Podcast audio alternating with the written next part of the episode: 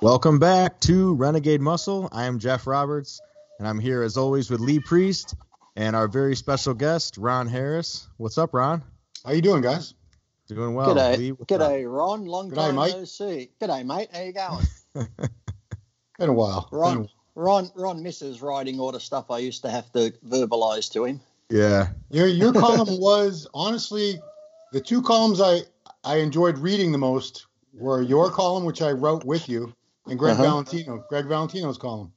Yeah. I had, I had Yeah. what I had the last, the last word was in the back. I took that over, but then I had, what was the Lee Priest one? Ask Lee or something, where I just answered ridiculous questions and What what was the one that the the the, the picture in the corner was you flipping uh, flipping people uh, off?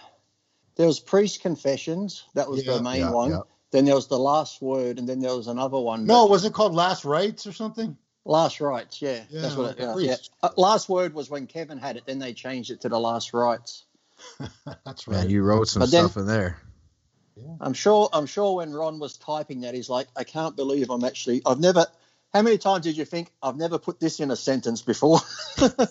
yeah, like the talking about hamsters going up people's butts and stuff. Yeah, it was Yeah. No, it was that's, fun.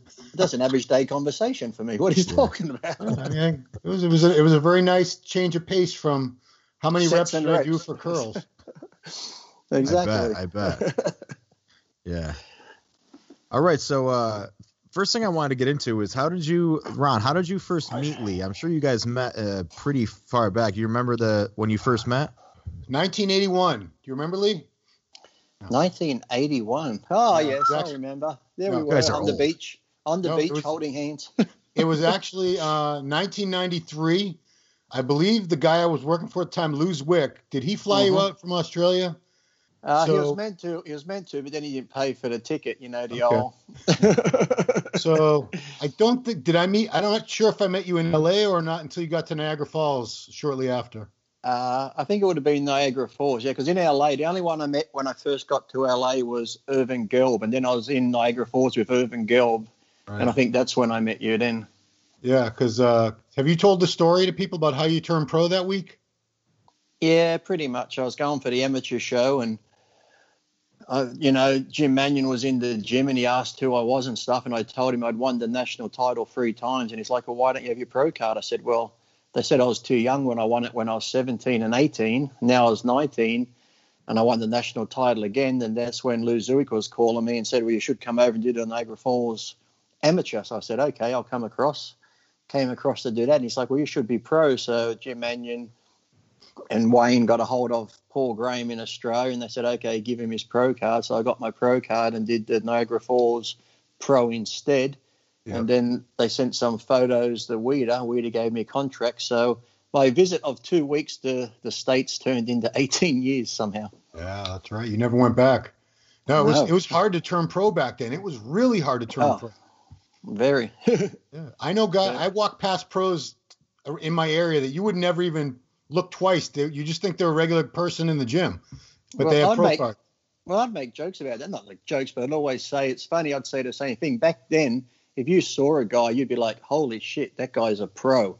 Yeah. I said, it's pretty sad now that you got to put pro in your name on Instagram or Facebook to tell people you're a pro because otherwise they wouldn't know. So, Yeah. I, I was saying today too, it's like here in Australia, some people always ask me who's the next up and coming thing from Australia. And, you know, Josh was probably the main one before he sort of retired at the moment. But, you know, there's a lot of good bodybuilders in Australia. When I say, well, at the moment, I don't really see someone that's to go make an impact in America. People go, oh, you're so negative and that. But I understand you wanting to give out pro cards. But to me, it's like if we have a national show here and the guy who wins the national show is good, yes, he might be good for Australia.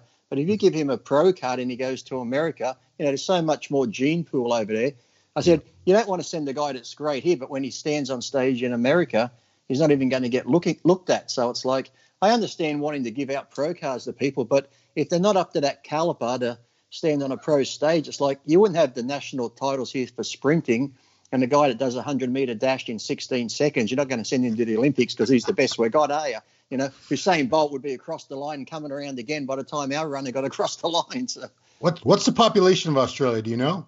uh, like 23 million. That's it. The whole country. hmm What the hell happened? Wow. Was there like a, an apocalypse, a plague? COVID. That's it. Yeah. 23 million. Wow. Yeah, we all live. We mainly all live around the coast. I think yeah, it's like 23 million odd now. So, you know, when you think, because you know we're all around the east coast and a bit on the west coast, in the middle, and that's the thing too. When you think of Australia, we're pretty much the same. We've got the same land mass almost as America, but yet only 23. You know, it's probably more people living down in San Diego than the whole of Australia. Same same thing with Canada. Yeah. Canada's got more people than that, but I think it's. I still think they only have. I want to say like 40 or 50 million. And they have more land. They have more land mass than the USA. oh yeah. Well, you look at look at England, how small England is. They got four times the amount of people Australia has.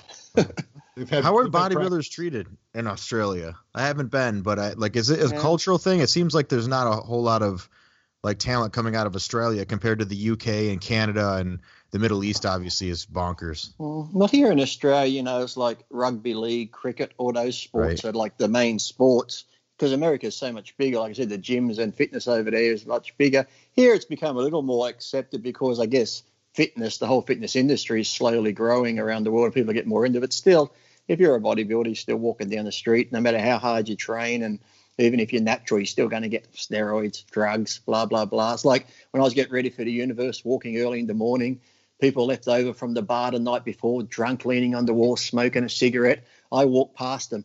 Steroids, they're no good for you. I'm like, oh, fuck, look at you. I had drunk people smoking cigarettes. You know, steroids are bad for you. I'm like, keep going. It's like crazy. So, They're all dead now, I'm sure. uh, that's, uh, you know, you know, I never worried about what other people thought anyway. So it's like, whatever. Clearly. Clearly. Do your own, do your own thing. As long as you're Yeah. happy, who cares? Yeah, hell yeah. What did you think of Lee in the early days, Ron? Like, what was your first impression of the the freak he was? Super impressive. He was, Yeah. uh, you know, I, I hate to say one of the greatest shorter bodybuilders because he was one of the greatest of the 90s period. Mhm. it was a it was a tough era and you know back then there were no uh, two there was no 212 there was there was no these other divisions didn't it was just bodybuilding Mhm. so you had guys like lee you had the late momo benaziza terry pastel you had uh, you had um, tons of guys Vince, Who? Vince, Vince Comerford. yeah vince comerford the late vince comerford and they Mhm. were all in the, o- the I, I i can't even say open shows it was just they were in the pro shows Uh-huh. and they always did very well. And um, but yeah, Lee had you know he was freakish because he was only you were only 22 when you finally got your pro card, I believe, right? 20. 20.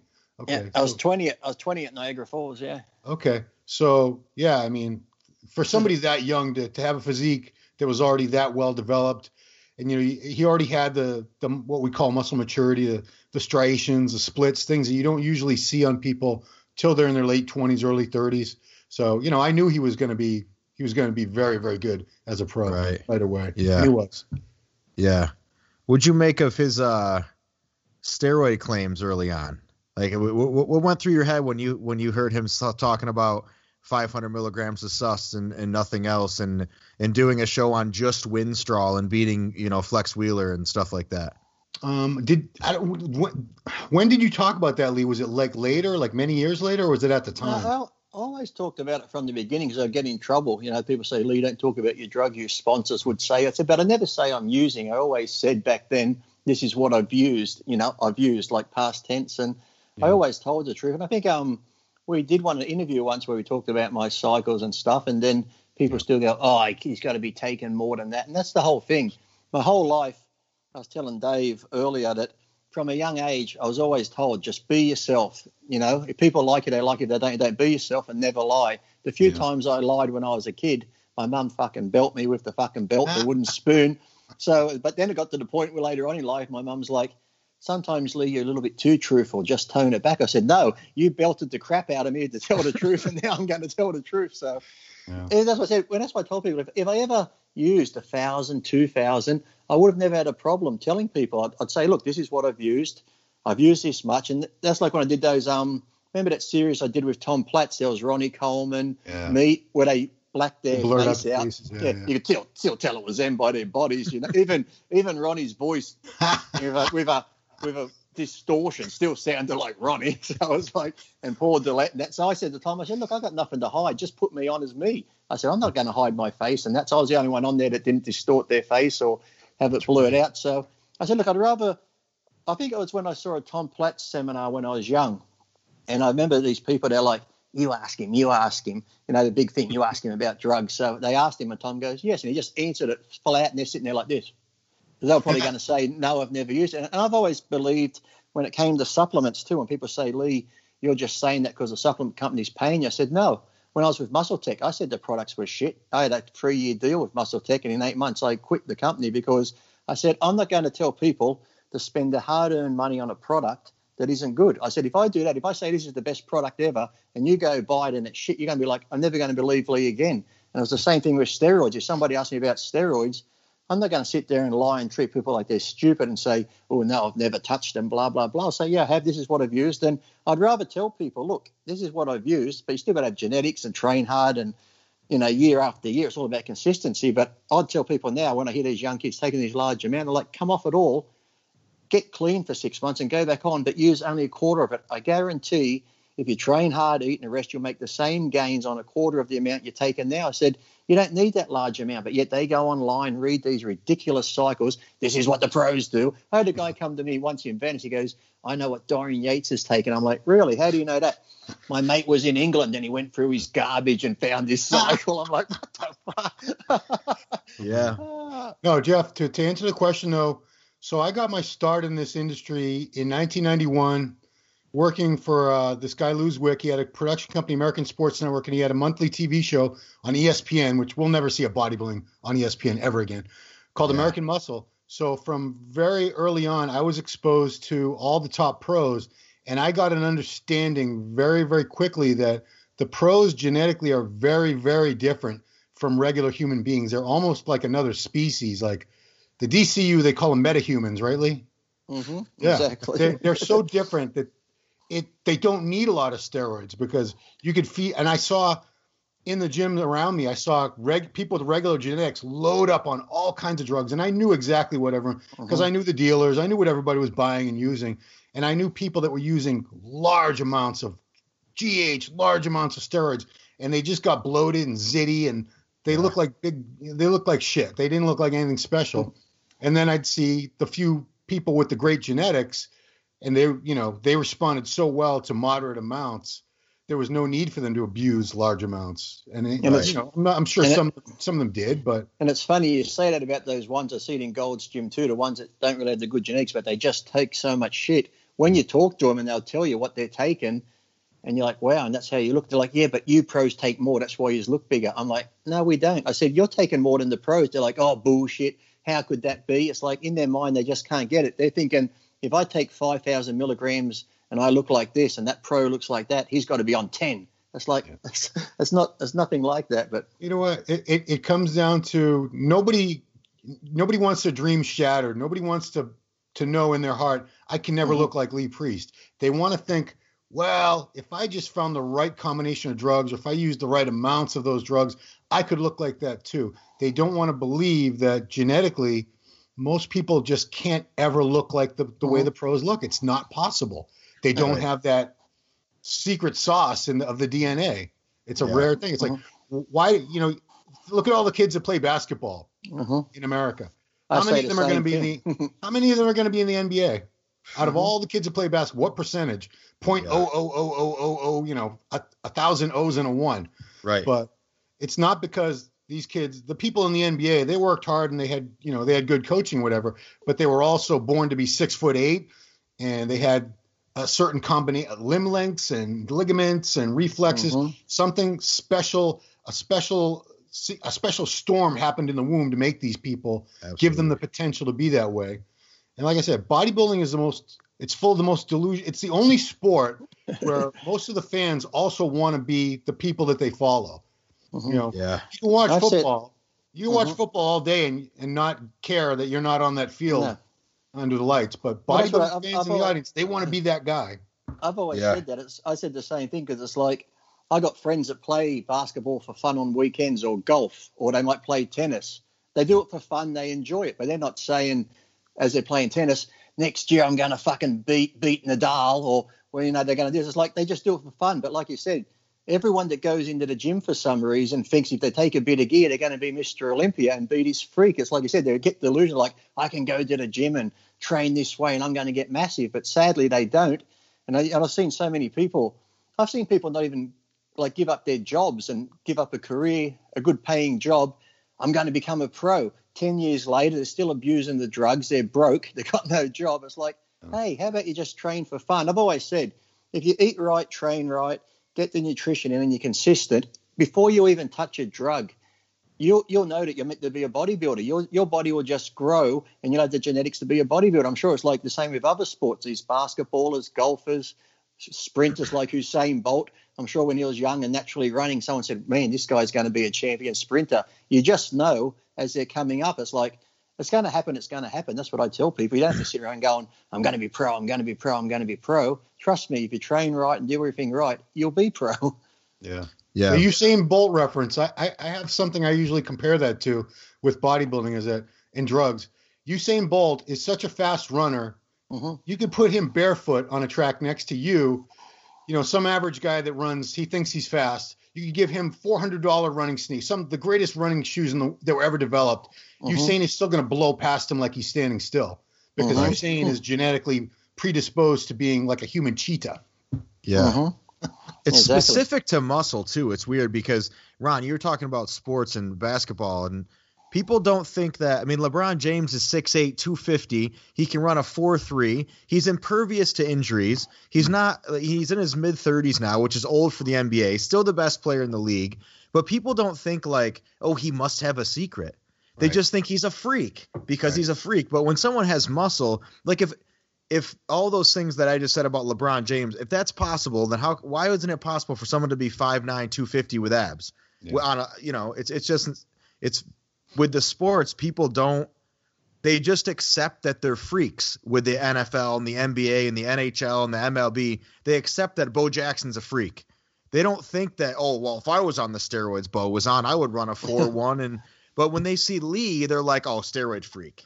It's right. it's just like a connotation that stuck that is that sticks so I so firmly. Um, I wish I had the article. It was Sports Illustrated. It would have been mid '90s, I think MD might have even published it. It was a big list on like steroids used in most sports, you know, like most common sports that use steroids.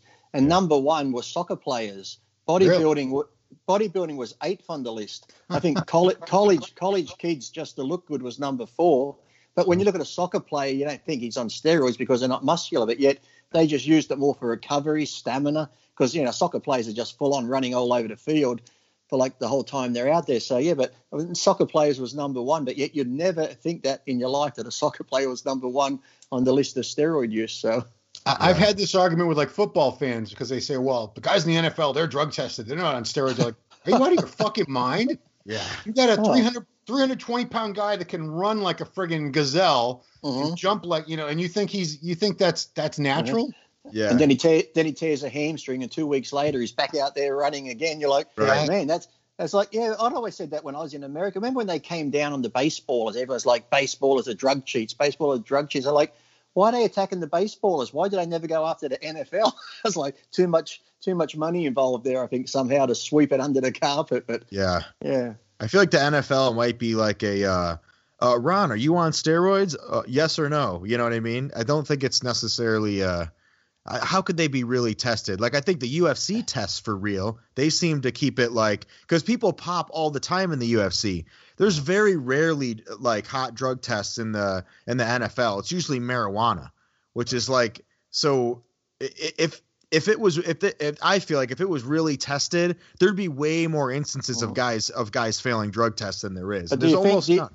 Do you think in the NFL though, if they do drug tests, when they do catch someone, it's maybe just a bench warmer. It's never like someone going to be like one of the great players out there, you know, that's right. on the field 24 seven or someone. Yeah. It's always going to be who's that guy that got caught? Oh, him. It's like who's he? To make an example of, yeah. yeah. Yeah. Yeah. Like Ron said, there's a lot of money involved. I mean, yet like the low Lance Armstrong thing, he was the Livestrong oh. was funding the anti-doping agency, so his tests were just like, you know, so, oh, I didn't you know, then, well, that's the thing. The way they raked him over the coals too, it's like what out of all those cyclists, Lance is the only one taking steroids now. Come on, it's like when um what's his name? Was it Canseco that did the book on in baseball? Yeah. and he Mhm. wrote about it, and all his teammates, oh, he's cheating, taking steroids, taking steroids, and then six months later, they all got caught taking steroids themselves. It's like, you know, people that live in glass homes shouldn't throw stones. It's like, Yeah. just, just shut up. right, right. Ron, do you know? Do you have any? You, I mean, you're the insider, insider, and you have. You said you knew, like back in the day, you're in the gym. You knew, you know where it was coming from. You knew who was taking what. Yeah. Uh, do you know of any other examples uh, where guys were? You kind of knew what they were doing, and it was just like a dusting of stuff, and they were just exploding on a dusting. Are there any? I mean, outside of Lee. I mean, I, I I didn't train with a bunch of pros. I trained out in Pasadena. We didn't we didn't have a lot of pros out there. They were all out in Venice. Hey, but, you had you had Lonnie Teper out there. What are you talking Yeah, about? that's true. We had Lonnie Teper. but even in What's that even in that gym, we did have a lot of competitors, and there was only there was only two guys in the. Everyone got their drugs from the same two guys at the gym, Yeah. and a lot of times we would go in on big buys together, whatever. right. Uh, I didn't start. I started using in '97, but uh, up until then, I was like, I paid no attention to what anybody was using because I didn't care, right. and I was very, I was very naive, and it didn't, it just didn't matter to me. But um, I would see the people, I would see how people respond to different people, and I knew he just bought two bottles of Deca and two bottles of Test, just like that guy. So they must be using relatively the same amounts or whatever, and the same drugs from the same from the same source. And Yeah. one guy would get you know big and round and vascular, and the other guy would just get red and zitty and start losing his mm-hmm. hair and you know just look like a bloated sack of shit. right. So, you know, it, it always it was always very clear to me that most people don't respond extreme extremely well. That's a whole other level of genetics. I think they've actually figured out why how it works, the mechanics of it biologically, chemically, whatever. But yeah. you know, some people respond extraordinarily well to steroids, and most people are just average. And then there are other people that they just get the side effects. Yeah. Nothing, they don't get any muscle. They just get bloated and acne and hair Yeah. loss, gyno. Yeah. So, sometimes people tell you like I work I, I run a nutrition store and people will come in and tell me what they're taking and I'm like how could you be taking that? It's like you need something is wrong, you know. You, they, you're on this and this and this and trend and all this stuff and it's like you don't even look like you. Work out really. It's it's crazy. The phrase I always used to say was, "What a waste of perfectly good drugs." Yeah, right. Give those to Lee and do something with them. Somebody else could have done so much more. Yeah, yeah.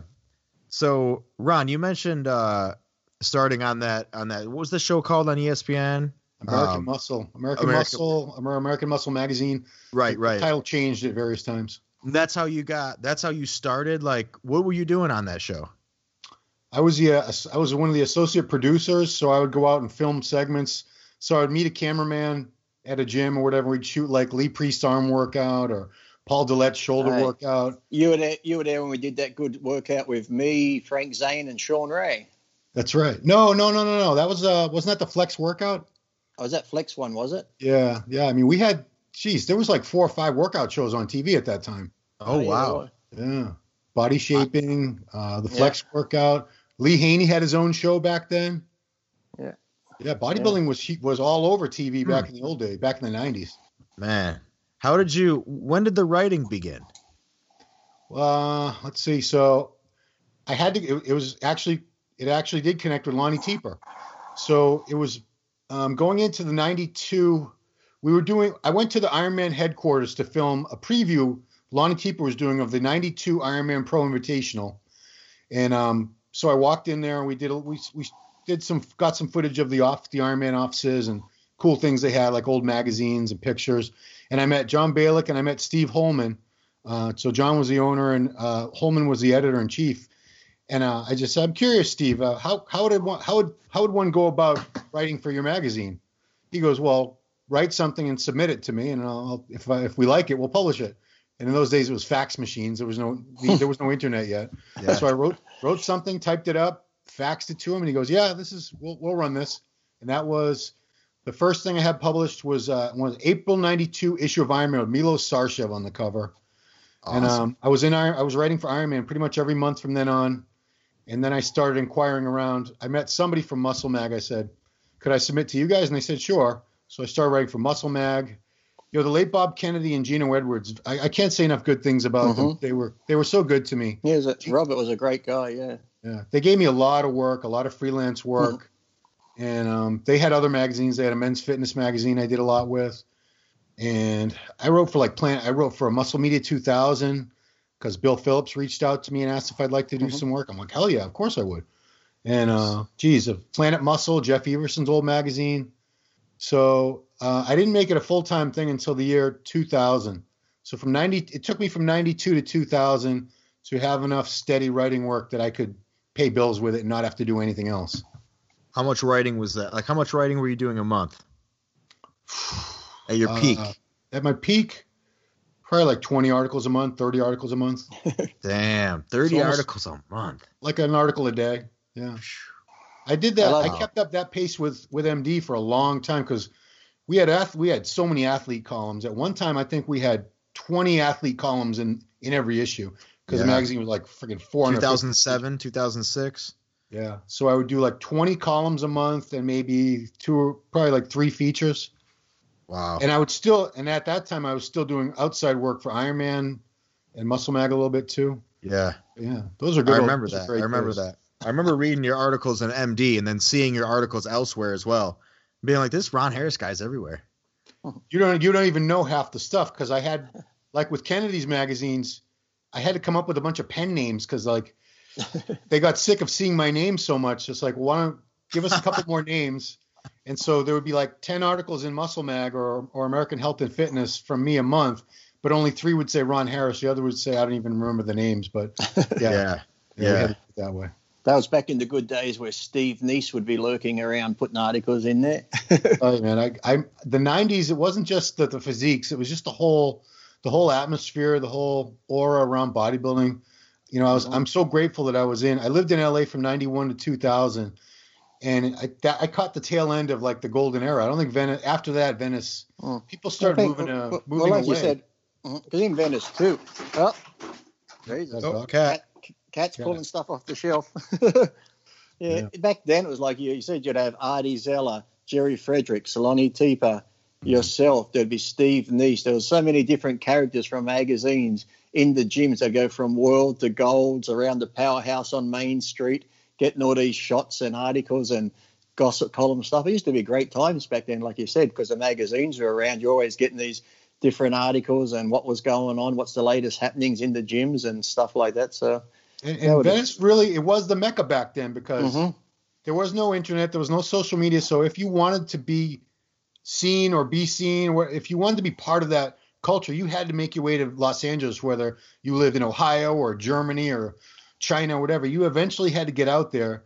And so Venice, you'd see in golds all these people, you know, Mr. China, Mr. Germany, the European champion. They were all there was always all kinds of people visiting from out of town or out of country, staying at the Marina Pacific Hotel. oh yeah, at the firehouse, walking down the boardwalk. It was, uh, and you know what? Lee knows. Lee will. Lee will second this. I miss World Gym Venice, Joe Oh, yeah. Gym. That was the Uh-huh. greatest gym, man. I Oh, was just talk, I was just talking about that today with Dave. The the one on Abbot Kinney, I think, was the best. Uh, where he moved it to the Sizzlers was good, but the Abbot Kinney one, when you'd get there early in the morning and you'd have Arnold there, everyone was there. If Joe wasn't there later in the day, you had Zabo behind the counter sleeping with the phone off the hook, and Joe coming in getting mad at him and stuff like that. But, but it, it was it was like a cathedral because Joe didn't allow. There was no sound No. system. mm-mm. He didn't allow any music. He would kick people out if they dropped weights. oh yeah, So it was all you could hear was like little clanking and breathing, and you know the ceiling. We had these high, these really high ceilings with skylights and wood beams and a lot of equipment that Joe had built himself. yeah, And all Joe's old friends, you know, all the old bodybuilders from the like Mhm. 40s, 50s, and 60s, they were always hanging around. yeah. You know, it was it was really like being in a in a museum almost. Mhm. That's why I used to love being there because all you do is sit in the office and hear stories from Arnold and Joe and Zabo, Eddie Giuliani. And I said, all you hear was laughter. So you coming out of the office was laughter half the time. Or if someone did drop a weight, all you heard was Joe's voice. Hey! I mean, it would echo through the place. And I seen Joe throw tourists out. He'd come out in his wheelchair, throw the money at him, get the fuck out. It's like, you know, if you, if you dropped his weights and stuff, that was it. You're out of there. So, but you can't beat, like you said, Golds was good, but it had the music and people. So just saying, as you said, World just had that atmosphere. And in the morning, if you're out there on the deck, the smell of the ocean air and just the sun coming up, you couldn't beat it. You know, at World Gym in the morning. the very first time I met Joe Gold uh, was when I walked in there in summer of '88. I was too chicken shit. I lived there that summer, and then I went back to Boston. But anyway, I was too chicken shit to actually go inside and work out at, at Gold's or World, but I wanted one of those World Gym tank tops with a gorilla that said uh-huh. World Gym Venice. so I went in there and scared shitless. And I went up to the counter and Joe was there. I said, "Could I get one of those, the gray one with the, the pink lettering?" He's like, "What size?" I said, "I said small." He goes, "Small's for midgets." He threw a medium. He goes, "Here's a medium, fifteen dollars." yeah, it's funny. Nice. Um, Dave told me he just spoke to Romano today, and they did, were talking about that. And he goes, Romano was saying Lee Priest was the only one Joe Gold gave free T-shirts to. Everyone else had to pay. I said I had a stack of T-shirts. Joe was always giving me these T-shirts and stuff because I got on good with Joe. I'd help him out. You know, go to the grocery store with him. If he had to travel on the plane, I'd go with him. And when he passed away, he left me his dogs and stuff. And mm. yeah, but some of the stuff we get up to. I was telling the story once where I was out on the outside deck training because yeah, he said Joe made all his equipment. He, he had a few bits and pieces that he brought, but everything was pretty much he made. I remember I was on the outdoor deck and he slides that window open. He's like, "Hey, fat boy," because he always called me fat boy, even if I was in shape. hey, fat boy, get over here. I'm like, okay, what is it? So I go into the office.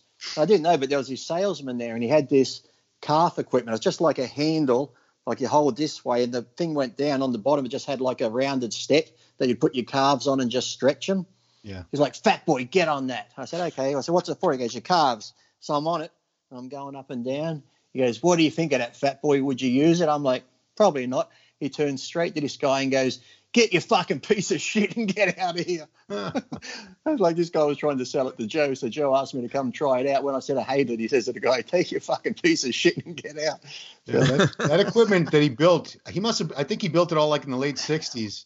Yeah. And you see it in the movie Pumping Iron, you yeah. see it in the pictures in the book and I don't know if it's still there, but I remember I trained at, I trained in Gold's Venice for a, a while, and they, they, still for some reason that's where a lot of that stuff ended up, mm-hmm. not at World Gym.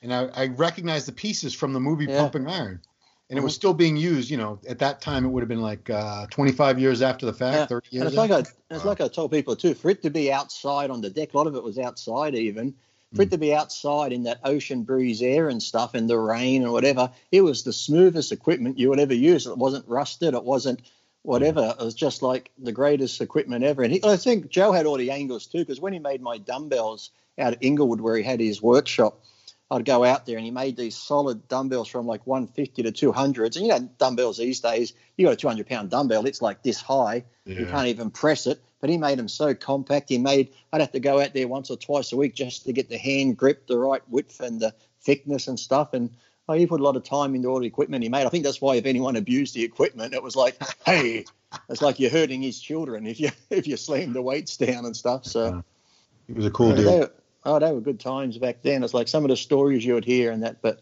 Yeah, always, Eddie, Eddie Giuliani was just as funny when him and Arnold were in the gym in the morning, or I used to train with Roland Kickinger, and Arnold would be putting shit on me and Roland. He's like, hey, Roland, why why does the shorter guy always want to train with the taller guy? Oh, I'd yell back at Arnold, yeah, but why is the shorter guy always stronger? He's like, oh, very, very funny. It's like, I remember the time I was, get, I was getting ready for the 97 Olympia and I was doing leg extensions because I had those two leg extensions just near the squat rack. I was on one, Arnold was on one, and Eddie was waiting there, and I was just getting into it. Ira that used to train, Lou was training me and he's like, Lee, why are you going so hard? It's like Arnold's asking me, and him and Eddie are standing there. I said, you know what? You're right. I said, when I get to your both, when I get to your age, like you two, I said, I'm going to look like shit anyway. So what's the point?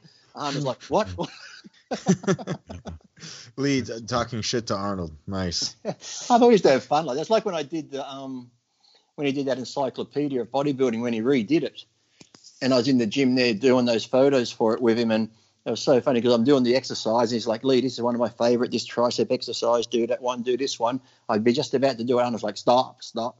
I was sweating or something. So Arnold comes over and he wipes the sweat off me. Okay, carry on. I start training. Stop, stop. Arnold comes over, gets a bit of oil.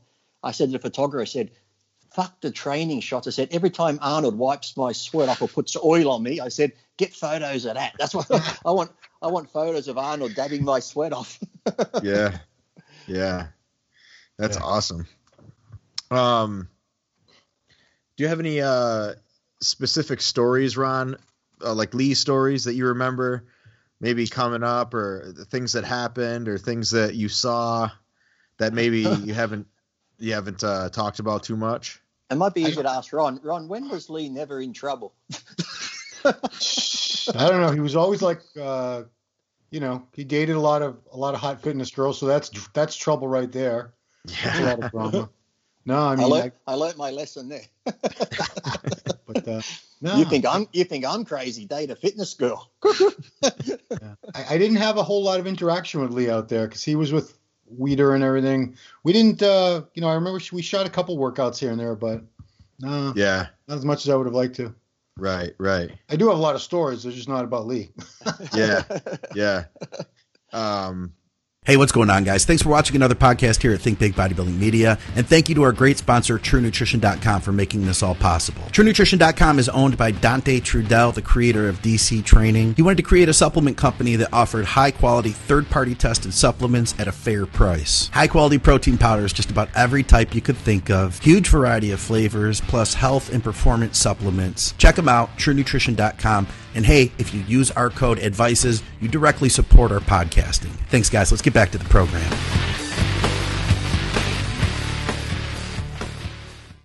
how about currently? Do you have any? Uh, you're you're a big time insider. Do you have any uh, inside stuff right now on Phil or Rami or anything that you can anything that you can say that maybe is is not quite out there yet? Anything you've heard about Phil's? uh, Do you have any idea what Phil looks like? I haven't seen anything.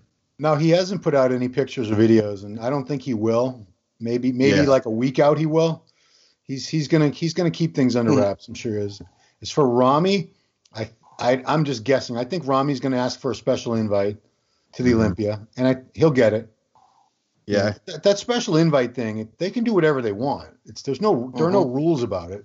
They Right. can they could invite three or four people if they really wanted to.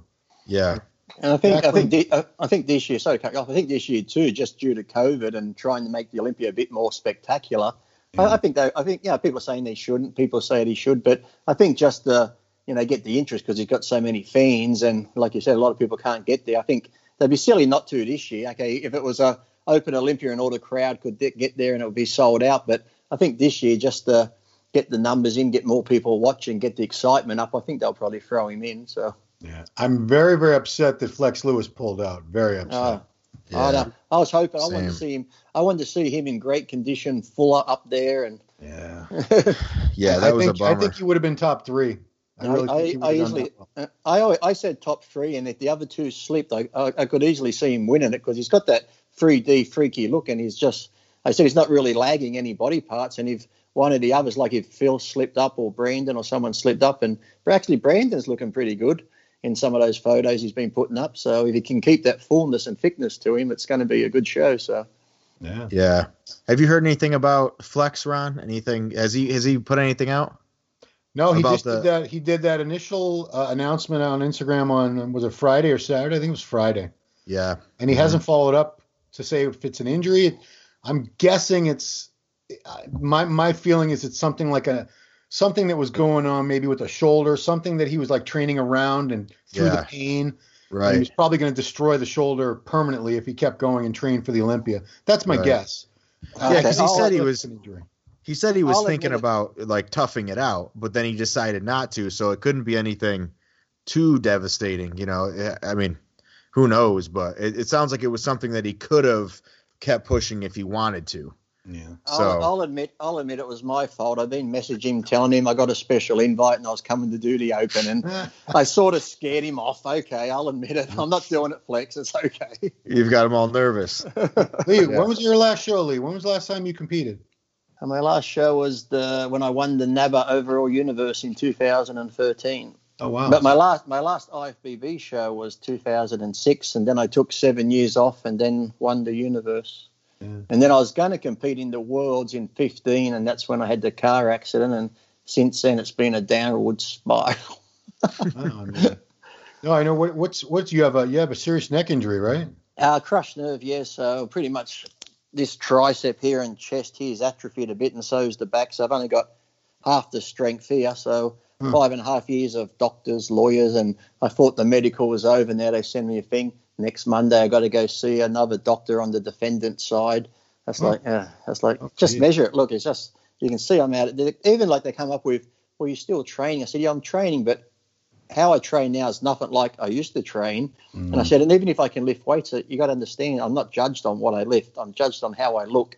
If I've still got a 21 inch arm here and a 17 and a half inch arm over here, and you got a full chest here, and half the chest here's missing, and half your deltoids missing here, I said, you can't go on stage looking like that unless I can come up with some new category where I can stand side on and be a bodybuilder. Then all of a sudden, men's physique, bodybuilder, men's physique.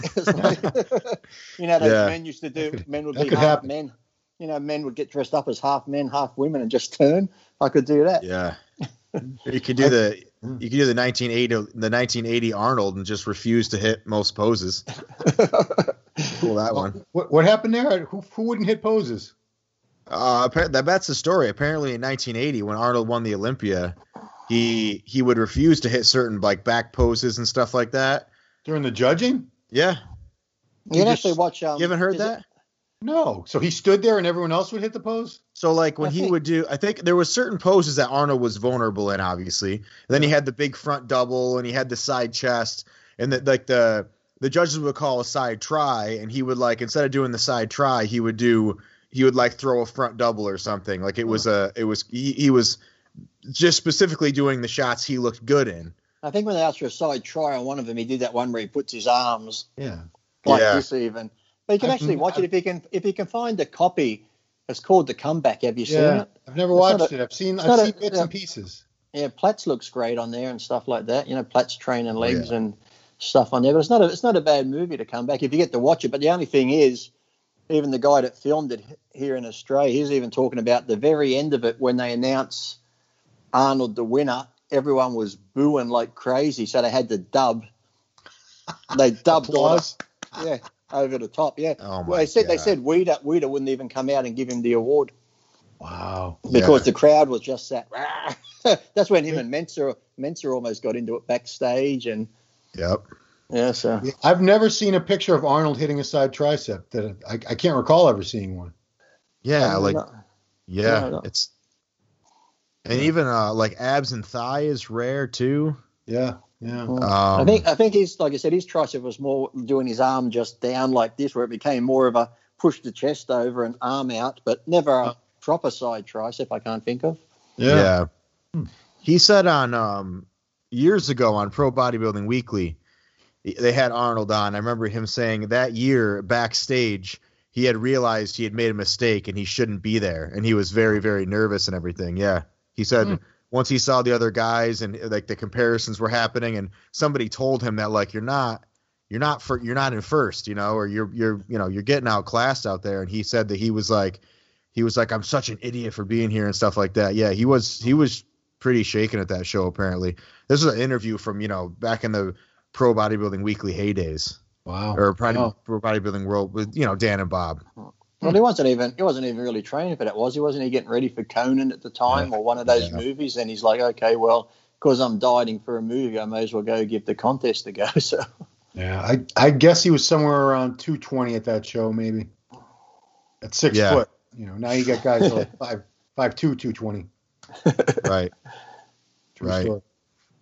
Yeah, one of the topics going on right now, we touched on it briefly with Flex, is like people are talking about like pros pros pulling out and are they are they pushing it too hard and stuff like that. What do you think? What do you take? What do you make of that, Ron? Do you think that you think the sport's gotten to a place where it's like kind of need, we, we need to pump the brakes a little bit, or do you think it's or do you think because some people think it's going the other direction. Some people think it's becoming a little more health conscious and safe, but then there's a lot of people who think that it's like people are just pounding it away. And what do you think? No, I I don't think it's getting any safer, and you can't put the genie back in the bottle. Mm-hmm. And I don't think most of these guys want to be using the amounts they're using, right. but they're trying to keep up with. If they hear this guy's using two grams of test and two grams of tren and 10 IUs of GH day, they're like, well, shit, I better, I better use that much too, or else I'm going to get left behind. I'm going to get my ass kicked And um, you know, I, I I blame I blame the coaches, the gurus for a lot of this too, because they're the ones who are writing out the protocols for these guys. Yeah. And I, I just I find it hard to believe that anyone needs those amounts. Even a, a guy who's competing at 250, 270 pounds, I don't think he needs, you know, 10, 6, 8, 10 grams of steroids a week and 15 IUs of growth. It's ridiculous.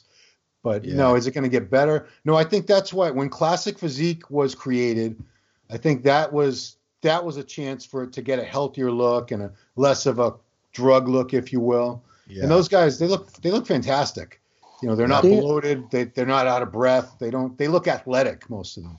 Right. Do you find do you find too? That I find, or just me, we're looking at it sometimes now too. That everything, because we live in this instant society, we've got to have it now. We've got to have it now. It's like young kids when they get their pro card, or whatever. They want to go from being this, but then they want to be this freak within a year or two, rather than before. Yes, we used a bit of gear before, but you look over the years, Kevin Nasser, it was like a gradual process, you know, it'd be over like six or seven years, you'd see him getting bigger and bigger. Now you'll see a guy now get his pro card, and a year and a half later, he's like this. But then sadly, three years later, they're gone, or they've either died sadly, or their organs have packed it in, and medical reasons they got to stop. There's like back then, it's like yes, we used gear and stuff, we knew what it was. You tried to do it as safely as you could, but there was still this longevity involved. When you see like Shawn Ray, he had good longevity. When you see Dexter Jackson and a lot of these other guys that you know, even Ronnie with his injuries, if Ronnie didn't have those injuries, he'd still be training just as hard. Now, you had these guys that had all this longevity, but now you see these younger guys it's almost like when you see something like, remember the old singers in the band, Rod Stewart and all these, they'd start off in a little pub, they'd work their way up and become a singer, and they're still around.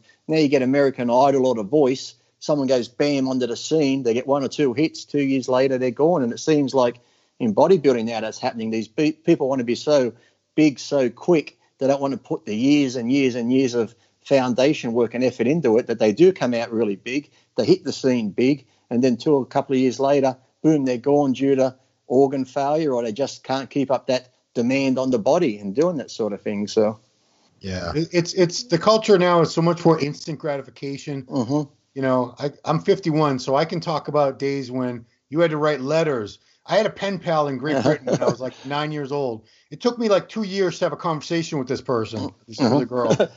Uh, you know, movies would come out in the theater, and then if you had to wait like a year for them to come out on TV uh-huh. with all the good parts cut out and commercials and all that. There were no. This is before the VCRs. That was like the only way you either saw a movie in the theater or you, that, if it was gone, you missed it until mm-hmm. maybe it would come on TV. so you know, kids now, these these kids, they, they, don't. They're not used to waiting for anything. So no. I've had conversations with them, and they they ask me about the first thing they ask about is drugs, and they they haven't even started training yet. Oh, yeah. They say, well, how yeah. long is it going to take me to, to look like that or get my pro card? I'm like, uh, you know, five, ten years. It'll take you probably like five or ten years to get that physique. Like, uh-huh. no, no, no, that's too long. No, no, mm-hmm. uh-huh. I want to do it in one year. Yeah, I right. I know people. I have people. I have kids say like, I want to put an inch on my arms. I'm like, well, the last inch I put on my arms took me ten years. Mm. It's like you go if you have a if you have a like if Lee if you have a 20 inch arm and you're going to make it 21, you, you're you're in for the long haul. You know, mm-hmm. unless you get fat or whatever. You know, like yeah. a, a, true inch on your arm. Like people just think it's going to be like, you know, or want to be X amount of weight or whatever. Mm-hmm. It's like oh, yeah. they they don't. You see someone like who's in shape or has a little bit of muscle, and they don't realize like that person may have been pounding away for years and years and years to look like that. It's not like they have any they don't have any secret. And you... they don't re- and they don't realize too when they say I want to put on. They some always pick a weird number. I want to put on five kilos of muscle, say like ten pound. But they realize if you were to lay out five kilos of chicken breast, just lean meat, that's a lot of muscle to put over your body. But yet they think they can do it every year after year. I said, look, even if you were to put on one kilo, two pounds of muscle, look at one kilo of just lean meat. That's a fair bit of muscle. And depending on your frame, a shorter person, like someone like me, one or two kilos a year, that's a big noticeable difference. So normally when I first at the Niagara Falls, I think I was like 181 pounds.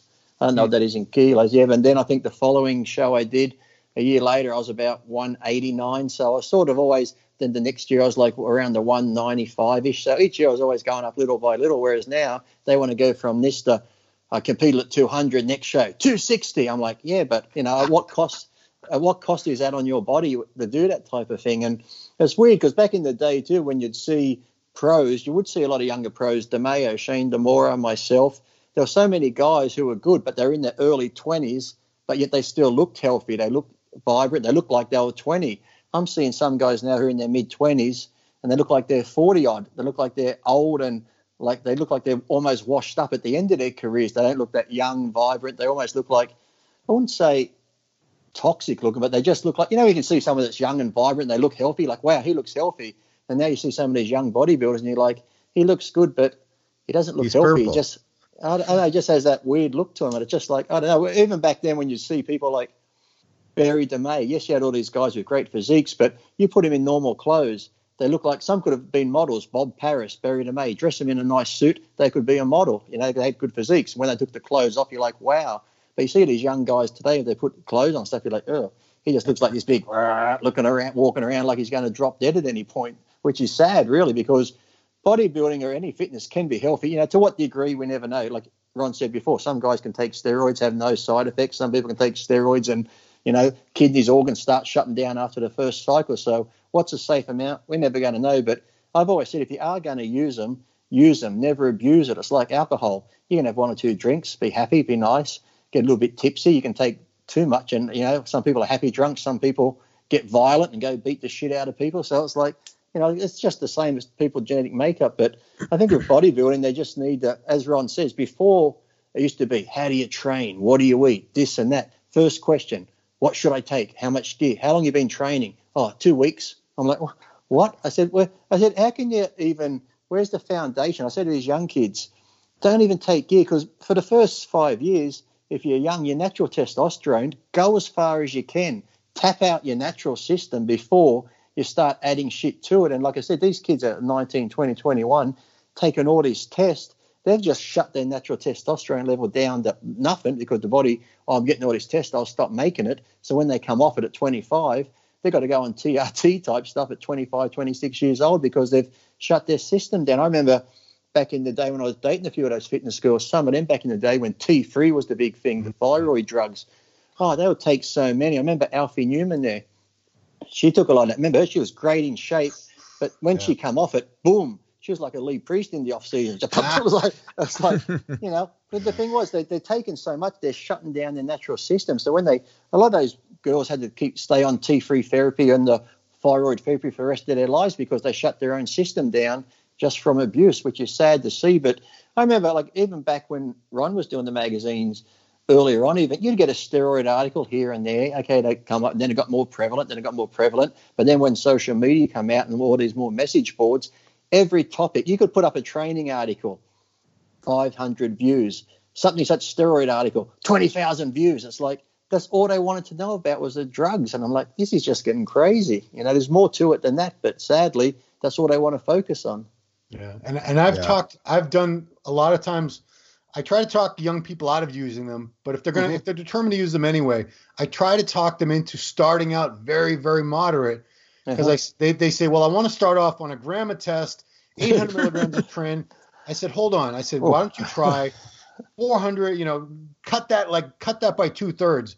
Then you'll know because if you start out high, you'll never know if a lot less would have been just as effective. Plus, if you start out high, where do you go from there? You're just gonna Mhm. keep going up and up and up. Yeah. Uh-huh. It's gonna get toxic real fast. Yeah.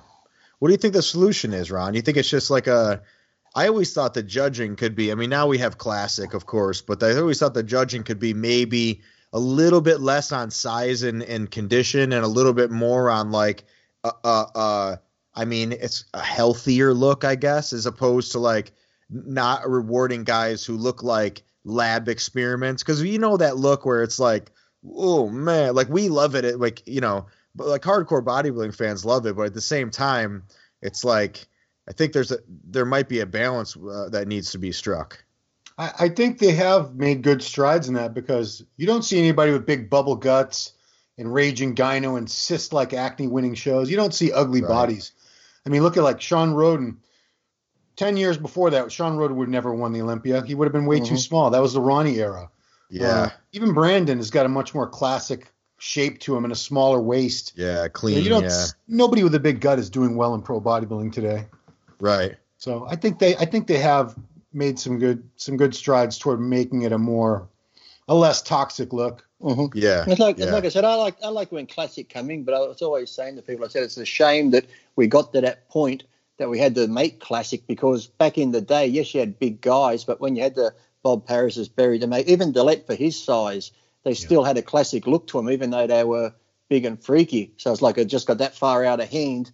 We had to make this class called classic, which is what bodybuilding really should be to begin with. Yes, you can get freaky body parts and stuff, but you know, uh, I said I love the freaks too, but I've always said, look, if there's freaks up there and they look freaky and they're bloated and stuff, yeah, don't give them first. But you know, the crowd's going to love them because they're just big and freaky. They get some of those guys have the biggest fan bases more than the guys winning shows, but but that's the sad thing when they started rewarding these guys for a while there at the stomachs. People are like, well, shit, I got to get bigger and bigger. And sadly, look look at Flex. I think his best. He even said he looked to, when he weighed 218 when he won the Arnold, the Yeah. Christmas tree. But then Ronnie comes along. Flex says they've got to play the size game. Flex goes to 230, 240 ish.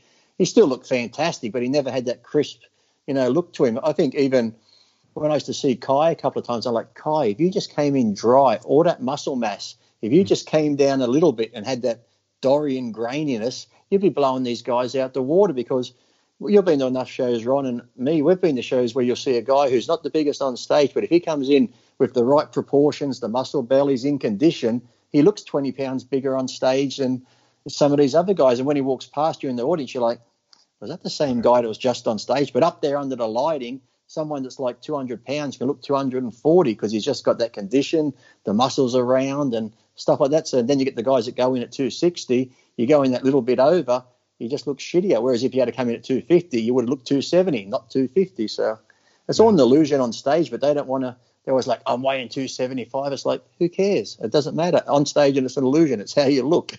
Yeah. I mean, Rami is a big Rami is a perfect example. I I honestly feel if he would come in a little smaller, uh-huh. he's so Easy. big. Uh-huh. He, he was 300 pounds exactly at the Arnold Classic. Uh-huh. If he, if he was like two, I don't know, 280. I'm just throwing a number out Oh, there. yeah. Uh-huh. It's crazy detail and grainy, dry Mhm. condition. I don't Mhm. think there's many people that could beat No. him. And the thing is, looking like that, he'd still look 300 on stage under Look the better. lighting. Yeah. But that's why I said it. That's why I said about you know when Hadi did well at the Olympia because everyone up there looked great, but Hadi had that conditioning where your eyes just automatically kept going to him because it was something different again. Whereas in the nineties, like a lot of guys had plastic. Yeah, a lot of guys had that conditioning, so you'd see it regularly. But now when someone comes out with conditioning like that, you can't help but go, oh my god! You just keep looking at them because they look so different. Yes, somebody like Phil could be bigger and stuff, but when you see this conditioning, you just keep going. Holy shit! Look at that conditioning on this guy. It just it just looks incredible when you see it now. Yeah, I've, I've had I've heard guys preparing for the Olympia tell me I'm going to go for a more fullness at the Olympia. You know, I'm not going to be I'm probably not going to be as conditioned. And I'm thinking second call out, third call out, big big Mhm. mistake. You they want it all. They want size. They want they want everything. Don't think you're going to come in less conditioned and do well at the Olympia or any show. Yeah. Condition's always going to stand out. Always. I, I'd Yeah. rather come in. Uh, there's a few shows I came in even that little bit flatter, but the conditioning was there. And then even like I said, even if you are that little bit flatter, as long as you don't go crazy, you can fill out for the night show or the finals and still come in better. But if you're already on that borderline where you're full, and then you just get fuller and fuller, we've seen so many guys. I've seen even though I think there's a picture of Rami before one of his shows. Ron, you've seen it a million times. How many times do we used to see Dennis James and all these guys a week or two out? You're like, this guy's going to fucking win. He looks incredible. When they walk out on stage the day of the show, you're like, what happened? It's like they were all drawn in. They were like full as anything, but yet something must go on in their mind this last week where it's like, I got to fill out now. I got to fill out. No, you don't. Just go in looking like that. Tan up, get a little bit of water out of your system, and go in like that. You're going to do great. But no, in their mind, they've got to come in. They're like, oh, I spilt over. I did this. I did that. It's like you ruined it. All that weeks of dieting, you ruined overnight doing this hocus pocus bullshit. Yeah. When just leave it alone. Yeah. I think that I feel like they didn't do it as much in the 90s. I wasn't really I wasn't involved in the 90s, but I remember No. watching uh like Battle for the Olympias in the 90s and early 2000s and I remember thinking you'd see them in the gym and they would look a certain way and then they would go and they would show all the pictures of them on stage at the end of the end of the Battle of Olympia and I always thought every single guy looked better on stage than Mm. they did in the gym. It seemed like I mean I remember seeing like like um Milos or Bob or the, these guys in the gym, they're like they look good, but then you see them on stage and like, oh, they really brought it together. And I feel like now it's it's probably social media and all the fucking It's uh, Instagram. Yeah. Yeah, it's Instagram. Like you see these guys that look like they like every single guy is cement, and then they Oh, yeah. show up and you're like, oh, he's watery. You know, Well, just look at the look at the press conference from back in the nineties. Ron would tell you we'd all be sitting up there in our suits, whatever, but we'd all be like everyone's looking like death, sucked in, their faces as skeletons. I watch the press conference now and I'm thinking, fuck, they look like me. They look like me two days after the show. And they're sitting Yeah. there like this. I'm like, how can you be looking, sitting there looking that tired, acting like you're going to go like this, and your face is as round as a bloody beach ball? I'm like, everyone used to be up there, like I said, our, our eyes would be sunken in. You could just look at someone like Kevin Levrone and go, well, he's in shape because you can see his face all sucked in. When you see their faces like that, you know they're in shape underneath. But now those guys are sitting there and they're so rounded in the face. I'm thinking, did he even die? Are we just going to rely on diuretics and hope that's going to pull this water out in the next Yeah. hour or the next 24 hours? Because, okay, I'm, look, I'm not saying they don't train hard and diet hard, but there's something changed in the way they're prepping for shows now. And as Ron said, maybe it's these gurus that, hey, try this, try it out. I got this new thing. Let's really carb up and this and do that. It's like if you're already full already in carb, there's no need to carb up and stuff because you're not going to go get any bigger. You're only going to start spilling over. And like I said, some of those guys, when you see them at the press conference now and they're already fat in the face and they're sitting there eating during the press conference, I'm like, uh, you, you, it's okay. You can maybe miss a meal. You know, you're not going to lose any muscle. So Well, Yeah. Instagram has really let it, it, it's created a lot of letdowns at contests because you see these progress pics that they take in the very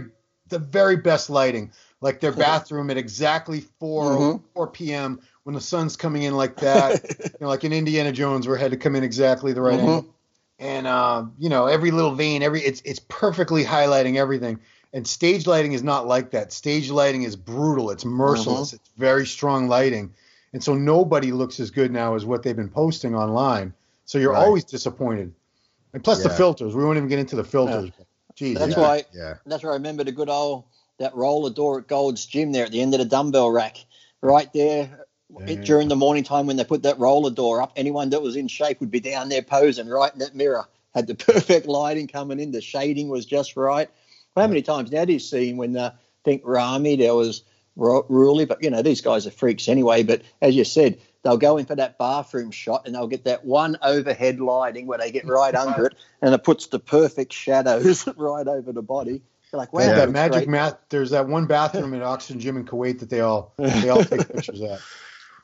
It's ridiculous. Yeah, Hey. yeah. Nathan, Ruli, Rami, I was they all look I was in- like The mirror Yeah. he's talking about too, though, it's it was in the, it's in the first room of Gold's Venice, Yeah. all the way at the back. Mhm. And dude, everybody, you could you could be look under normal lighting, you'd look like six weeks out. You'd get there at the right times of, of morning or late afternoon, and you look amazing. Hey, I Everybody. was in I was in Sydney two weeks ago filming for Sam's Fitness, and I stayed in the hotel there. And in the bathroom, it had those inset lights like that. I got out the shower, had the shower door open, and where you walk into the hotel room, they've always got that wall mirror.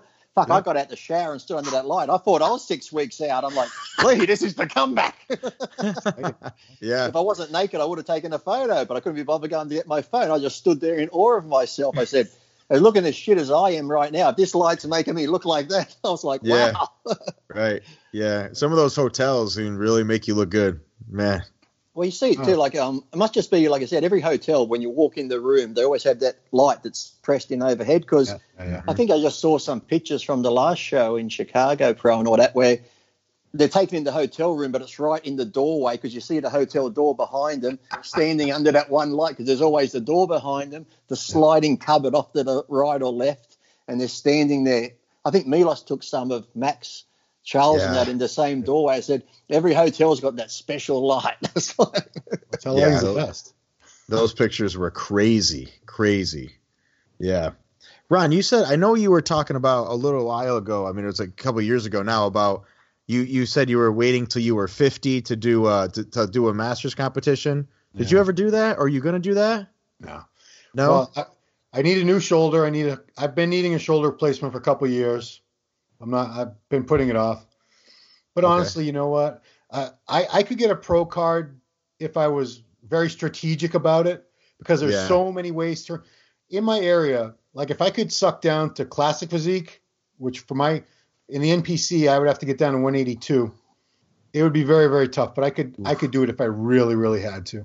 Although yeah. my best my best weight has always been like between 200 205, which is it's too small really for heavyweight because I'm standing next to guys that are 225 and a quarter that were like 280 in the off season. Yeah. But, you know, I I don't I, I realized I came to terms a long time ago. I don't have the, the best genetics. So it was always a hobby for me, and I wanted to do well. I always I always trained for the shows to win the shows, but yeah. I knew I was never going to be anything special, and I was never going to make a dime at it. So if I if I compete again someday, that's fine. If I don't, that's fine too. Yeah, yeah. It just popped into my head when we were talking about when you said you were 51. I was like, I remember you, you saying that, but uh, you I mean, you threw a good side chest and crab and everything though. Those are good shots for you. I'm I'm a master of illusion. I'm, yeah. you know, I'm, I'm, I used, I've helped a lot of people out with posing because I know exactly how to hide flaws and emphasize and emphasize strong points. You know, like Frank Zane was probably one of the greatest ever at that. And uh, if you if you master that, you can take a physique that's really like a six and make it look like an eight, maybe even a nine if you're if you're really. That can, that can be your guru name. We'll call you Ron Harris slash David Copperfield. David Copperfield. Yeah mass illusionist, master illusionist. I mean, I, honestly, I, the only reason I would want a pro car is just because it's a stupid reason. It's just like Palumbo said it at one time. I think he compared it the same way. It's like it's like a college degree. It's like here, you did it. You mm-hmm. accomplished you accomplished this this goal and you achieved this uh, level or whatever. But uh, and then and then Instagram and Facebook, you can go IFBB Pro Ron Harris.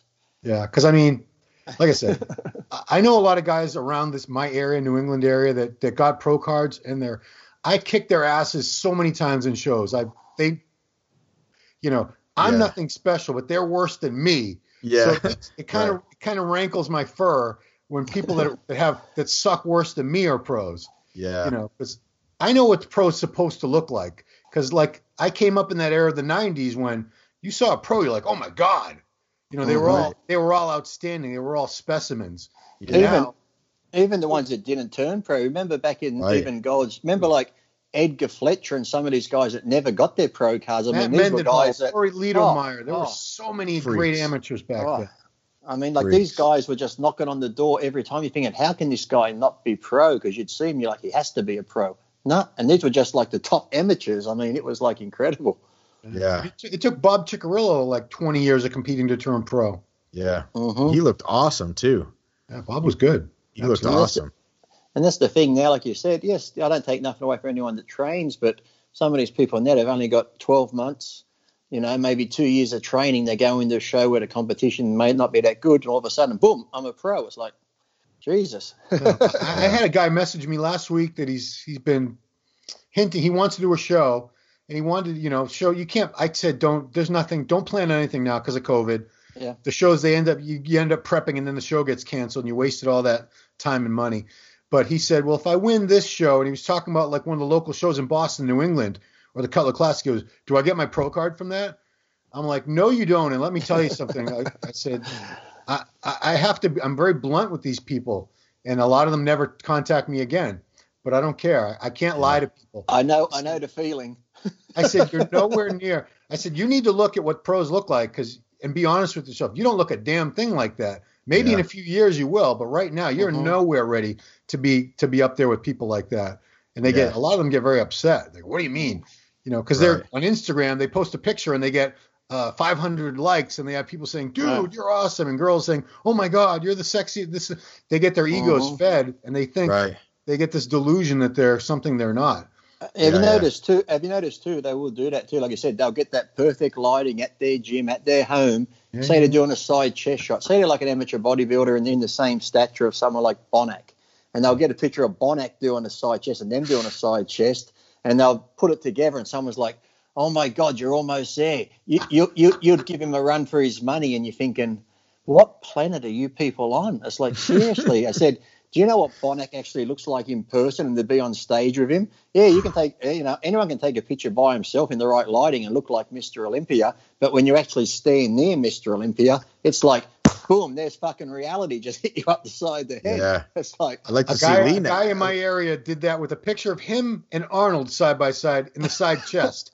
I'm like, dude, Let me tell you, Arnold. One one of his pecs is bigger than like your entire torso. Yeah. torso.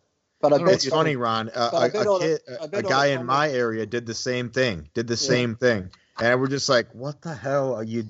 But What I are you thinking? But I, but I bet all the comments were, "Oh my God, you look just Yeah. like him. You're right they were. there." They were. and then they then they then they start believing all this shit. I'm like, seriously? I'm like, Getting close. I, used to, I, I used to laugh at how many times do we see this, Ron? When you'd go to the Mr. Olympia here, got back there the biggest, best bodies in the world, and you go to an expo and here's these doofuses. Look, I give them credit if you're in the training. I got nothing against you, but they'd put on these tank tops and come strutting around the expo, and they've got the someone like Dorian can have a picture. And then they'll take a photo. They'll take a photo. They'd walk over to the girlfriend's phone, look at it. No, no, take another one. They go Yeah. back, and then they'd post it on something like, you know, get big or something, and people would be like, "Oh wow, you you should, man, look at your arm compared to Dorian." I'm thinking, really? It's, it's like, Well, I- I have to confess that I, I mastered out angling because I figured out a long time ago if I take a picture next to someone like Lee, there's no way I'm gonna, you know, that that's another Yeah, that's another species of uh, of hominid. That's not a human. so I, I learned how to angle, and they actually in the in my New England area they call it ronning. They made a, they actually made a phrase, a verb out of it. that's pretty awesome. You got roned pretty bad in that picture, dude. You got Ron. but I, I haven't. That's pretty I've awesome. It. That's why in my pictures it's always the same side, it's always the same angle. But you Yeah, know, I did what I had to do. I learned just to not take pictures with pros. Period. True. I mean- that would be a, that would be another solution. The last pro I took a picture with was Seth was uh, was uh, Seth Feroce, and I saw that photo. I'm like, that's it. Nah, I'm I'm done. I'm good. I don't need I don't Uh, need photos of pros. I, would- I would laugh there because some of these guys that actually see it, and I'd see them with their girlfriends. So I'd be in line, you'd be shaking hands with somebody else. You look over and you can see them like they're getting ready. They take their jacket off and they'll be like, "Do you mind?" Oh, it's okay. Do whatever you want. I have guys take the whole top off, but when they get in there, it's like they grab your hand to shake it, and they're squeezing so hard they're trembling, and they're like this. I'm like, mate, just breathe. It's a photograph. You'll be okay. And they're like, and as I said, they're holding on your hand and it's just trembling because they're flexing so hard. I'm like, just relax, mate. It's a photo. It's like you're gonna you're gonna pop a blood vessel. Just take a uh, Nobody gives a shit either. Nobody cares.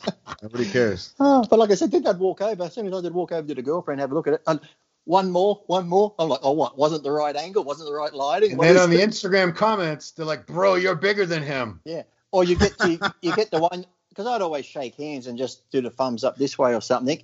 And they're like, oh, do you mind if we do the other side? They'll have a tank top on. I say, why is that your better side? Yeah, yeah, I'm big, and I'm looking at them going, mate, you look the fucking same both sides. But they, guys would want, you know, girls sometimes always do it, but guys would actually be like, this is my bigger arm. I got to do this side. I'm like, okay, whatever. Here we go.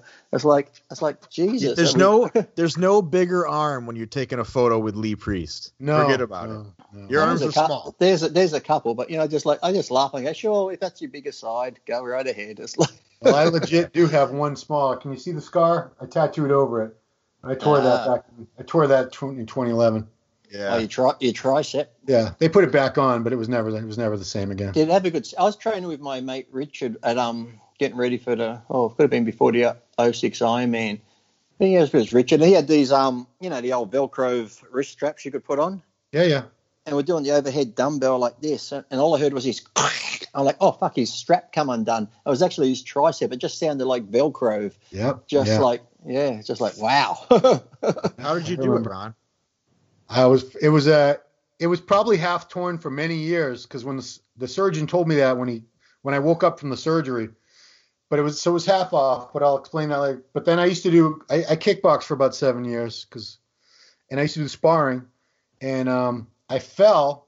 Somebody kicked me or something, and I fell down. I put the arm down to block, you know, to, to, to break the fall, and I felt it come right off. I, I didn't hear anything, but I Oh. felt it just go snap.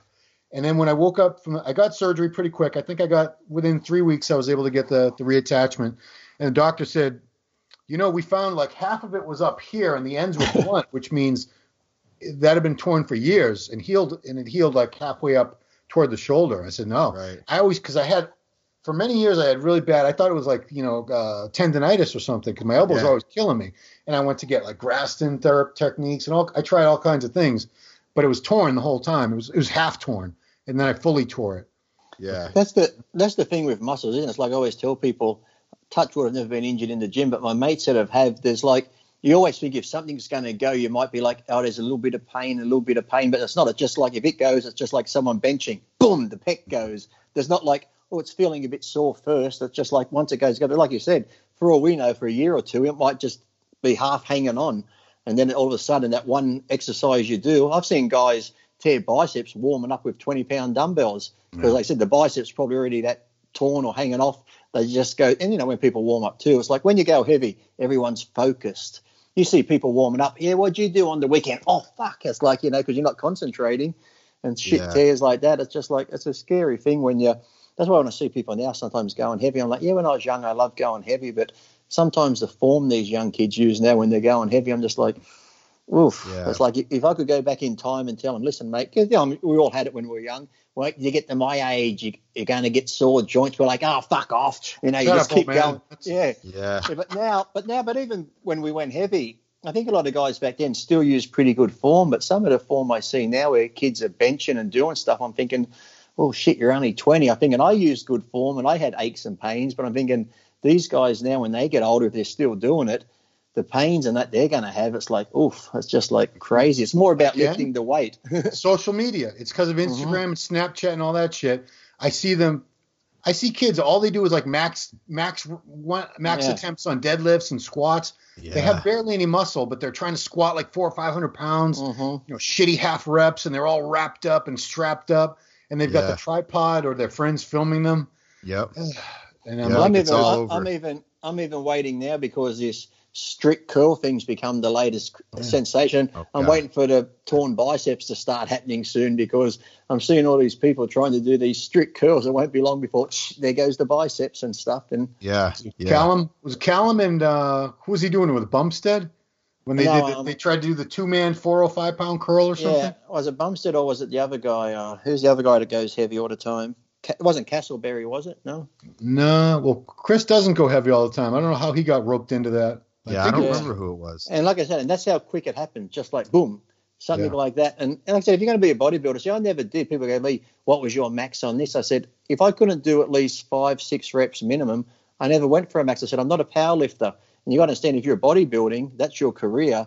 Getting an injury that can ruin your career just ain't worth it. So I haven't got an ego where I can say, okay, I can squat six plates. Let me go seven for five. Oh, let me go for 800 and just go for one rep. And then what? Tear a quad. And wow, that was great. Thanks for coming. I just, oh. like you said, that ego now just takes over. And as you said, social media, we've got to film it. And I saw a guy here, young kid. He doesn't compete anymore because he fucked himself up with gear. He was only 21, but he abused the gear so much here, his kidneys fucked up. But he used to train train 20 minutes from me. But he'd put up videos, the leg press, totally loaded up Oh. His mates standing there pushing it, but he'd be like this. Yeah, That's yeah. as far. But yet every com- every comment, you're an animal, you're crazy, that's so strong. So they start believing all this shit. He's moving. Yeah. Like if this if this was the weight sitting on the stopper that you turn out, he never even turned the stopper out. He just pushed it up, went back down, pushed it up, went back down.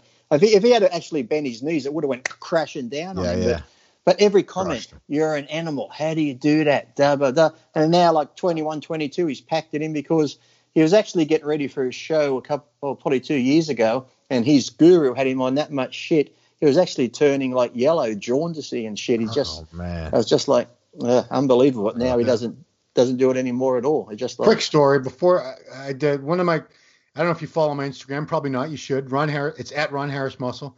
The ones where I had the blonde highlights like you have right now, those pictures. You like that?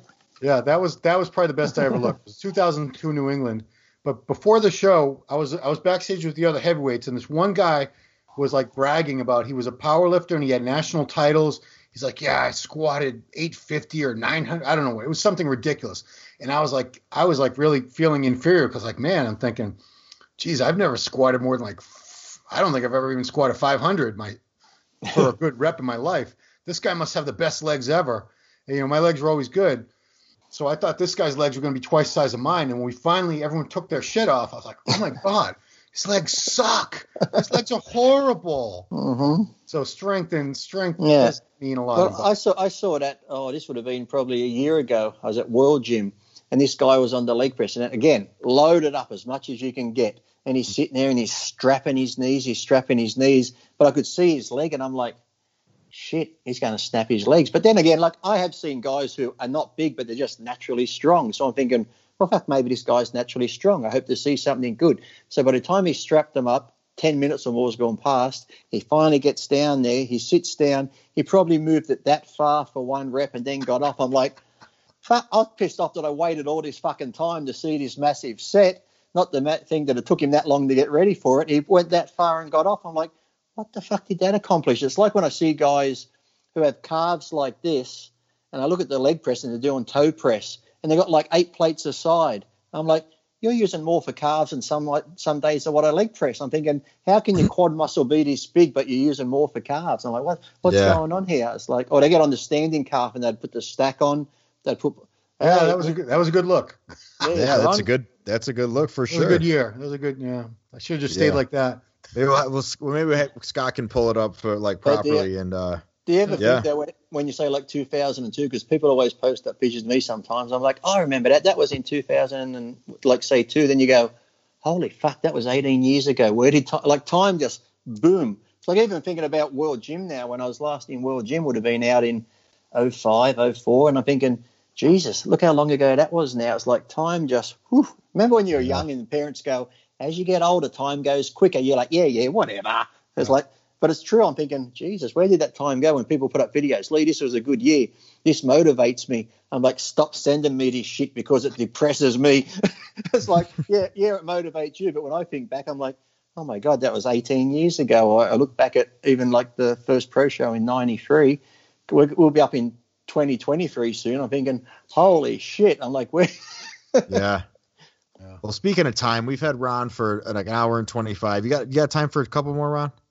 Give me a couple more, but then I gotta go make a burger. Yeah. Okay, Ooh, sounds good. burger. Okay, you You're, so oh, you've, you're not you're not vegan. Oh shit, you just upset Yeah. Oh. I'm a I'm a carnivore. I love meat. yeah. so uh, you've attended a, a plethora of shows, obviously. Yeah. Is there one show that sticks out in your mind, like your favorite show? If like if you could have only gone to one of them, which one would it have been? Like which one really blew your socks off? 91 Olympia. Nice, Yeah. nice. Uh, yeah, it was it was Lee's last win. Um, it was Dorian's first Olympia. You had Vince Taylor, I think, was third. You had Labrada, Yeah. Berry Sick. DeMey. You, you had it was just such a great show, and it was in That's- the Walt Disney World Dolphin Hotel in Orlando. And you had like the Barbarian Brothers walking around. You had Ronnie Coleman working security. Nobody knew who he was. I, Nice. I, I just mentioned that because Dave asked me today what physique did I admire the most, and I just said Paul Dillett. But I hmm. said, apart from Paul, I said the one thing that stands in my mind, and I actually said this this morning talking to Dave, was same thing, 1991, when that stage turned around. Because remember, it turned around. And Yeah, it was Lee always the same song too. Yeah, right, and it Lee- was right here, yeah. right now. Do you remember Yeah. that? Yeah, and then it's like as that stage turned around at the 91 Olympia, and Lee Haney was just standing there like that because I think the year before it was drug tested, wasn't it? And everyone didn't Yeah. look as good, so everyone was a bit down. So this year, when that stage turned around, you just had Lee Haney standing there, just like, holy shit. Imagine if Lee at- Haney went out at his continued. best. He was, Mhm. That's the best he ever looked. The last Yeah. time. Imagine if he kept if he kept going and tried to keep up with uh if he tried to keep up with Dorian, he may have been Ronnie essentially. You, you never know because he's only 31 when he retired. Right. So like Mhm. I mean, wh- what would he have looked like at 37 if he kept you know on that trajectory? Who knows? Who And knows? I, I, I really don't think Lee was ever heavy on the drugs at all. No. So Probably not. had he pushed like a lot more food, a lot more heavy weights, a lot more drugs, I'm sure Lee could have been much Mhm. bigger than he was. Because Lee, Lee was always, I trained to stimulate, not annihilate. Stimulate, Remember don't all- annihilate. Remember all those videos with him and Rope Man training together? And they would have Yeah. been old movies. I love Lee. That was the old VHS, wasn't it? Or beta tapes you have to put into this big machine, kids. You'd have to watch them. yeah, yeah. Right. So it wouldn't be Lee. It wouldn't be a show with you and I if we didn't bring up Bigfoot. So uh, I know I've watched your Q and A's, Ron. I know you you you you can get into some Bigfoot and some Loch Ness and stuff. oh yeah, uh, cryptids, we- cryptids. Yeah, crypto cryptozoology. Yeah, Lee and I get into that. Uh, Hey, hey, Pretty Ron, Ron would Ron would remember. Remember Giorgio that used to be the promoter of the San Francisco? Yeah, he's the he's the one that's on the ancient aliens all yeah. the time. Do, do, you see him on all those shows now? I'm thinking The he's got that crazy hair. Yeah, he's got his crazy hair. Here was Giorgio at the bodybuilding shows. His hair would be slicked back in a suit. And the next time I see him, the UFOs and this, I'm thinking, what Giorgio? What the fuck happened? I didn't even know you're into UFOs. I would have spoke to you a lot more if I knew you're into that crazy stuff. Yeah. Yeah, in those like chariots of the gods type things on the documentaries. There's Giorgio talking about the UFOs and aliens. I'm like, woo. Dennis Wolf is huge into that too. Yeah, he is. Yeah, he Yeah, he is. went on a tour. Who, who wrote Chariots of the Gods? He's a Swedish Uh, guy, I think. Yeah, he's, he's on those shows with Giorgio sometimes. Yeah, he's like an older guy. He's like the I call him like the David Attenborough of UFOs because he's always on there. Yeah. yeah. Yeah, they- Yeah, but Dennis went but on a tour that that guy put on, and he took you to uh, a bunch of different places in Central America. With, you know, he was saying, "Look at the way this that this pyramid. This proves that the aliens." You know, anyway, it was cool. But yeah, I believe but- in all, I believe in all that shit. But Yeah. did Ron, Ron, did you ever watch that show Jeff and I watch where they go into the jungle? I mean, into the forest in America, and one gets on the hill and goes, "Okay, I'm going to call Bigfoot," "Arr! Arr!" and the other one goes, "Yes, I heard him. I heard." It's called Yeah. finding. It's called Finding Bigfoot. It was on Yeah, uh, yeah. History Right. Channel. Yeah. Oh, what a what a great show that is! I tell you. They never, but they never found him. No, yeah. that's a then they go, "That's a squatch for sure." Listen, listen. Yeah. Oh yeah, that's a squatch. We hear. No, they, they and then they take a branch and knock on a tree with it, and then they listen. You'd hear something knock on a branch a mile Yeah, away. There, yeah. there you go. That's a big Yeah. like this, be It's like gotta this. be. hold on, hold on. Listen, listen. Okay, I'm going to do it now. Oh, oh. Did you hear that? Yeah. I'm losing Yeah. faith in Bigfoot. I'm really losing a lot of faith. Uh, Yeah. It's too I bad. I want I want Bigfoot to be real. I really Of course. do. I just want Bigfoot, even just a good photo of Loch Ness, I'd be happy. You know, it's just like. Well, that's the thing. know too. one We, of go, the- we talk about space so much, and really they say, you know, the deepest parts of the ocean are still so undiscovered. So who the hell knows what's down there? Yeah. Megal- Megalodon supposedly they're still running around down there. The Yeah. 70, That 60 that be foot great whites. I actually saw that um um the Meg Part Two is coming back with Statham, so Oh. I like I love that movie when he Statham goes, "It's a Meg." It's like, what the- yeah.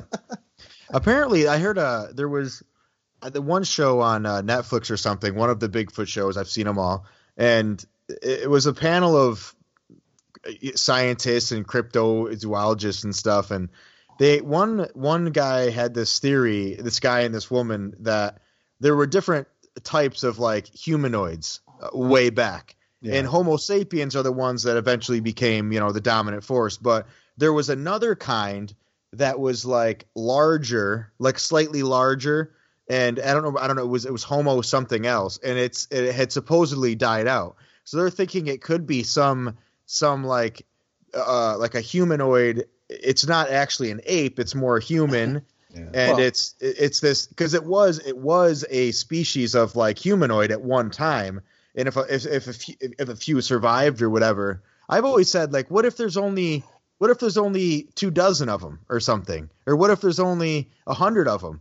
If Mm. there's only a hundred of them, you're not gonna you're Well, probably imagine- not gonna find well, one. well, you think about it. If we went back, say, let's say 100 years, 200 years back to now, even now, there's some of those tribes in the Amazons that have never seen a car or a plane. Let's say one of those tribes, if we took Ronnie Coleman at his best, Marcus Ruhl at his best, Rami at his best, and shoved them in the Amazon, and that tribe come walking through and saw those three in the forest, they'd be like, "What the fuck is that?" It's like to, sure to would. them, to them, that would be like some creature from God knows where. If they saw a bodybuilder like that, these tribes, they'd be like, "Holy my God!" So oh yeah. who knows? Maybe there's some people in the forest that knew how to train, and they sort of. yeah, we Yeah. could do a whole we could do a whole show on cryptozoology. I'm way into all that. yeah, Yeah. yeah, we, Well, you have to be if you follow bodybuilding. You know, looking at those animals on stage. Like, yeah.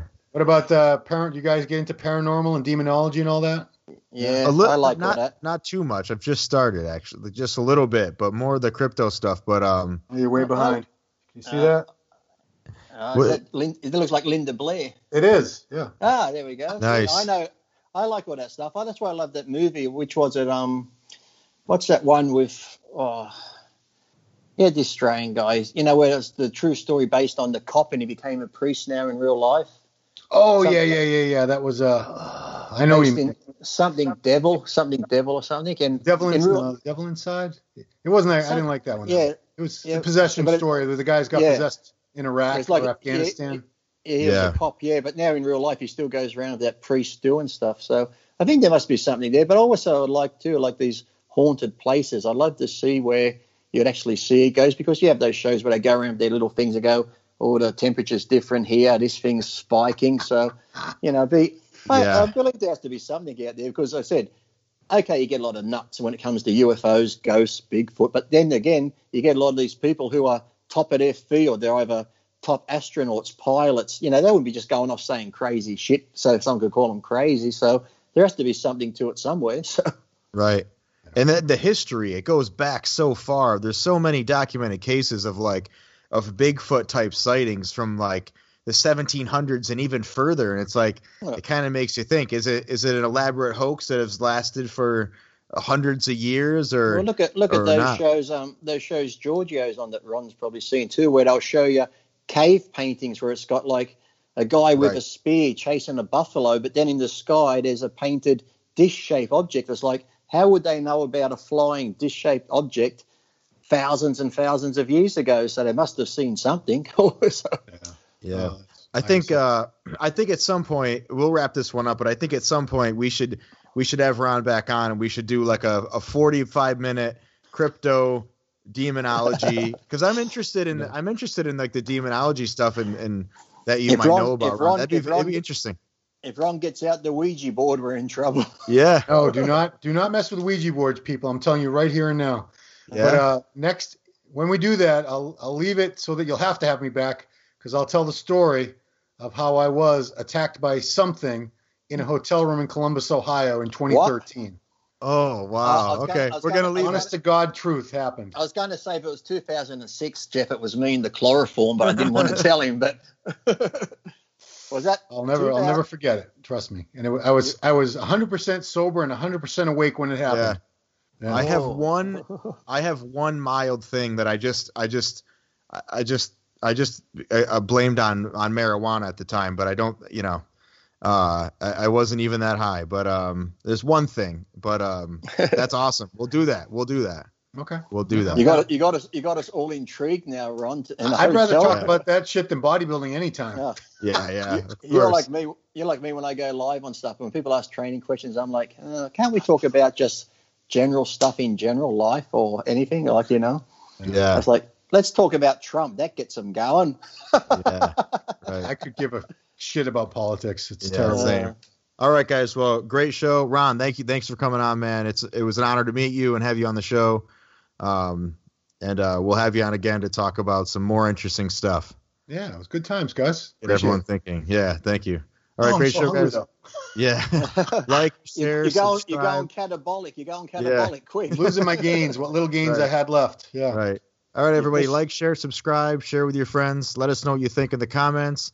And uh, for Lee Priest and Ron Harris, I'm Jeff Roberts, and we're out. Cool, guys. Have a good night. Thank See you, you later, Ron. Ron. Take care, brother. Bye.